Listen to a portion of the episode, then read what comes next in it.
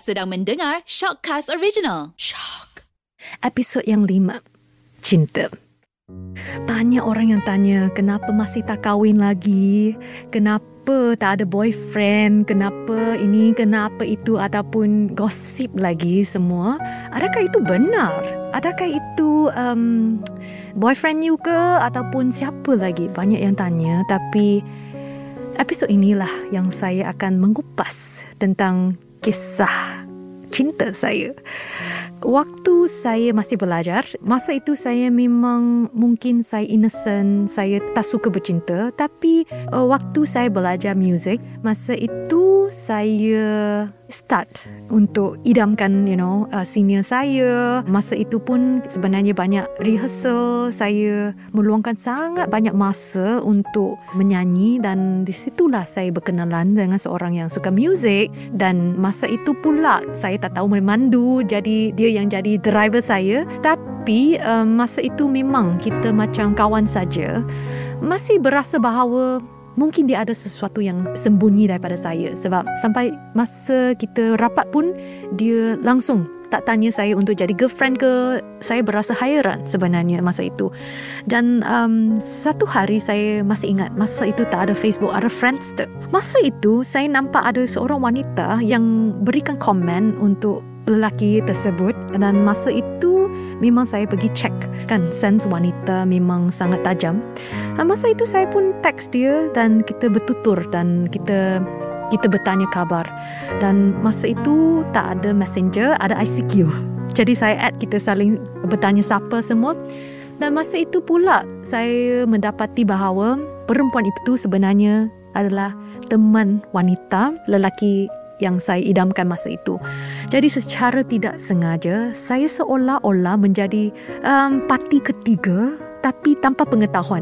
Jadi masa itu saya berasa sakit. Memang sakit. Dan masa itu walaupun saya nak teruskan, saya cakap tak boleh. Dan masa itu pun saya nak terbang ke UK untuk perguaman saya. Dan walaupun lelaki itu dah break up dengan wanita tersebut untuk dengan saya tapi saya tak nak. Jadi waktu kat UK pula saya nak kehidupan yang baru dan untuk mengubati pengalaman pahit saya. Sebab jikalau anda tak sengaja menjadi orang yang ketiga memang sakit. Jadi masa itu pula saya kat UK masa itu mentah lagi juga. Ada pula yang mengejar saya dan masa itu um, saya cuba cuba untuk berkawan dulu. Saya ada seorang boyfriend daripada Shanghai. Tapi masa itu memang culture problem dan banyak lagi tiga bulan saja. Masa itu memang saya tak nak tak nak cinta lagi. So satu dua tahun kat UK sampai tahun yang terakhir saya dapat untuk bertemu dengan seorang yang sangat tinggi dan daripada Malaysia juga dan masa itu saya berasa bahawa dia mungkin seorang yang saya nak cari dan sebab saya tak pernah ada relationship yang serius. Jadi masa itu kat UK itulah yang relationship pertama saya. Masa itu memang manis. Saya seorang yang sebenarnya romantik. Saya akan masak, saya akan buat surprise, saya akan buat banyak benda sampai saya berasa saya macam seolah teman lelaki.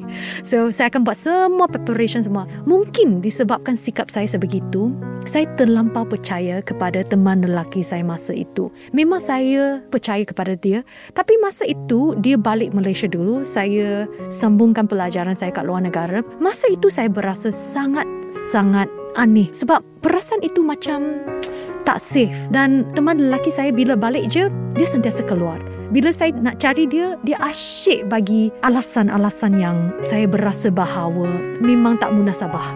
Jadi satu demi satu saya bertanya kepada dia adakah anda dah ada orang yang lain ke? Saya boleh you know uh, lepaskan tangan. Tapi dia sentiasa cakap tak tak tak tak. Saya setia dengan anda dan saya akan teruskan dengan anda saja. Tapi hati aku memang saya berasa sangat sangat berlainan daripada dulu waktu kita starting.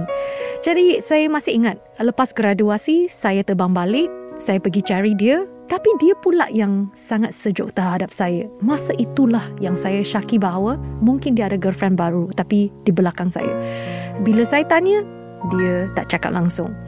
Tapi hati saya dah berasa macam diguris oleh pisau. Masa itu yang buat pertama kali saya betul-betul berasa hati saya sakit. Sakit sampai saya tak dapat tidur, saya tak dapat makan. Saya nak cari bukti-bukti adakah dia ada perempuan lain. Satu masa saya pergi ke rumah dia, dia tak tutup komputer dia. Ada messenger yang terpapar dan saya nampak chat-chat dengan perempuan yang macam rapat. Dan bila saya baca satu demi satu, hati saya memang terguris dan sakit dan saya bertanya kepada dia, dah berapa lama? Dia cakap dah satu tahun. Jadi satu tahun saya jadi orang bodoh. Saya jadi orang yang percaya dia sampai saya jadi bodoh, buta. Masa itu saya memang berasa tak boleh maafkan dia. Tapi disebabkan perempuan kan hati lembut. Bila dia pujuk balik, saya pula bagi dia peluang. Tapi lelaki semua ini memang jika ada satu kali memang ada kali yang dua yang ketiga. Dah sangat sangat banyak kali saya berikan dia peluang lagi dia buat lagi dia buat lagi. Sampai saya tak boleh tahan. Saya terus pergi cari wanita tersebut tanpa pengetahuan dia. Bukan saya nak gaduh. Saya cakap jika you nak you ambil. Tapi masa itu saya pun cakap dengan dia. Saya buat birthday party yang terakhir bagi dia tapi saya menjemput perempuan tersebut. Tapi perempuan tersebut pula ada teman lelaki pula. Jadi percintaan empat segi memang kompleks memang kompleks sampai saya berasa bahawa saya tak nak terperangkap dah masa itu saya memang buat birthday party bagi dia dan perempuan itu tak datang. Lepas itu, saya yang give up. Saya yang menaikkan bendera putih. Lepas itu, saya block dia. Saya memang tak bagi dia datang balik ke hati saya. Itulah yang saya sangat ekstrim. Saya sentiasa cakap saya tak nak makan rumput yang lama. Itu satu pepatah daripada Cina.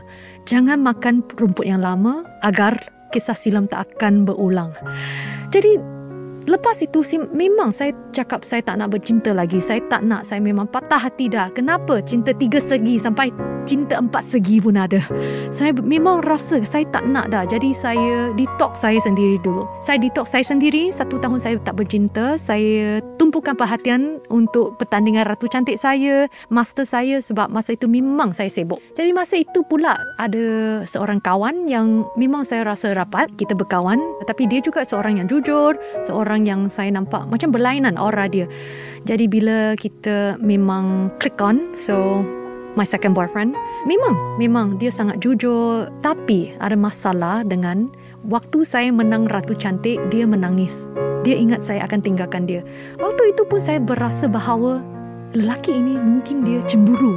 Ataupun mungkin dia nak wanita yang hanya hanya jadi suri rumah. Jadi saya tak berfikiran panjang. Saya cakap kita teruskan lagi dulu. Waktu itu memang setiap hari dia tanya saya bila kita nak kahwin. Dan masa itu tak pernah saya ada fobia untuk kahwin. Masa itulah yang saya berasa bahawa saya memang takut kahwin. Jikalau orang itu paksa saya dan dia pula ada syarat dia. Jikalau saya nak kahwin dengan dia, saya kena berhenti bidang seni saya. Masa itu setiap hari sekian hari sekian takut. Sampai kadang-kala saya memang tak nak berjumpa dengan dia.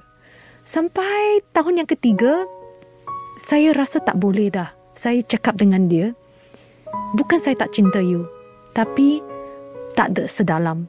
Dan masa itu, saya cakap saya tak nak kahwin. Sebab saya dah tak sangat fobia. Dan masa itu, saya baru naik saja dalam bidang seni. Jadi, di situlah saya berputus cinta dengan dia dan di situlah saya nak berhenti dalam percintaan dulu sebab saya nampak macam cycle yang yang sama. Mungkin dalam Malaysia pula banyak lelaki yang suka kawal dan sampai hari ini belum lagi jodoh saya bertemu lagi. Jadi um, untuk bab cerita ini untuk masa depan tak tahu lagi. Tapi nasihat saya untuk generasi yang sekarang jika anda patah cinta janganlah patah hati, janganlah patah semangat, naikkan bendera yang pink, yang baru untuk dapatkan cinta yang baru. Dan jangan putus asa tapi tunggu masa dia datang.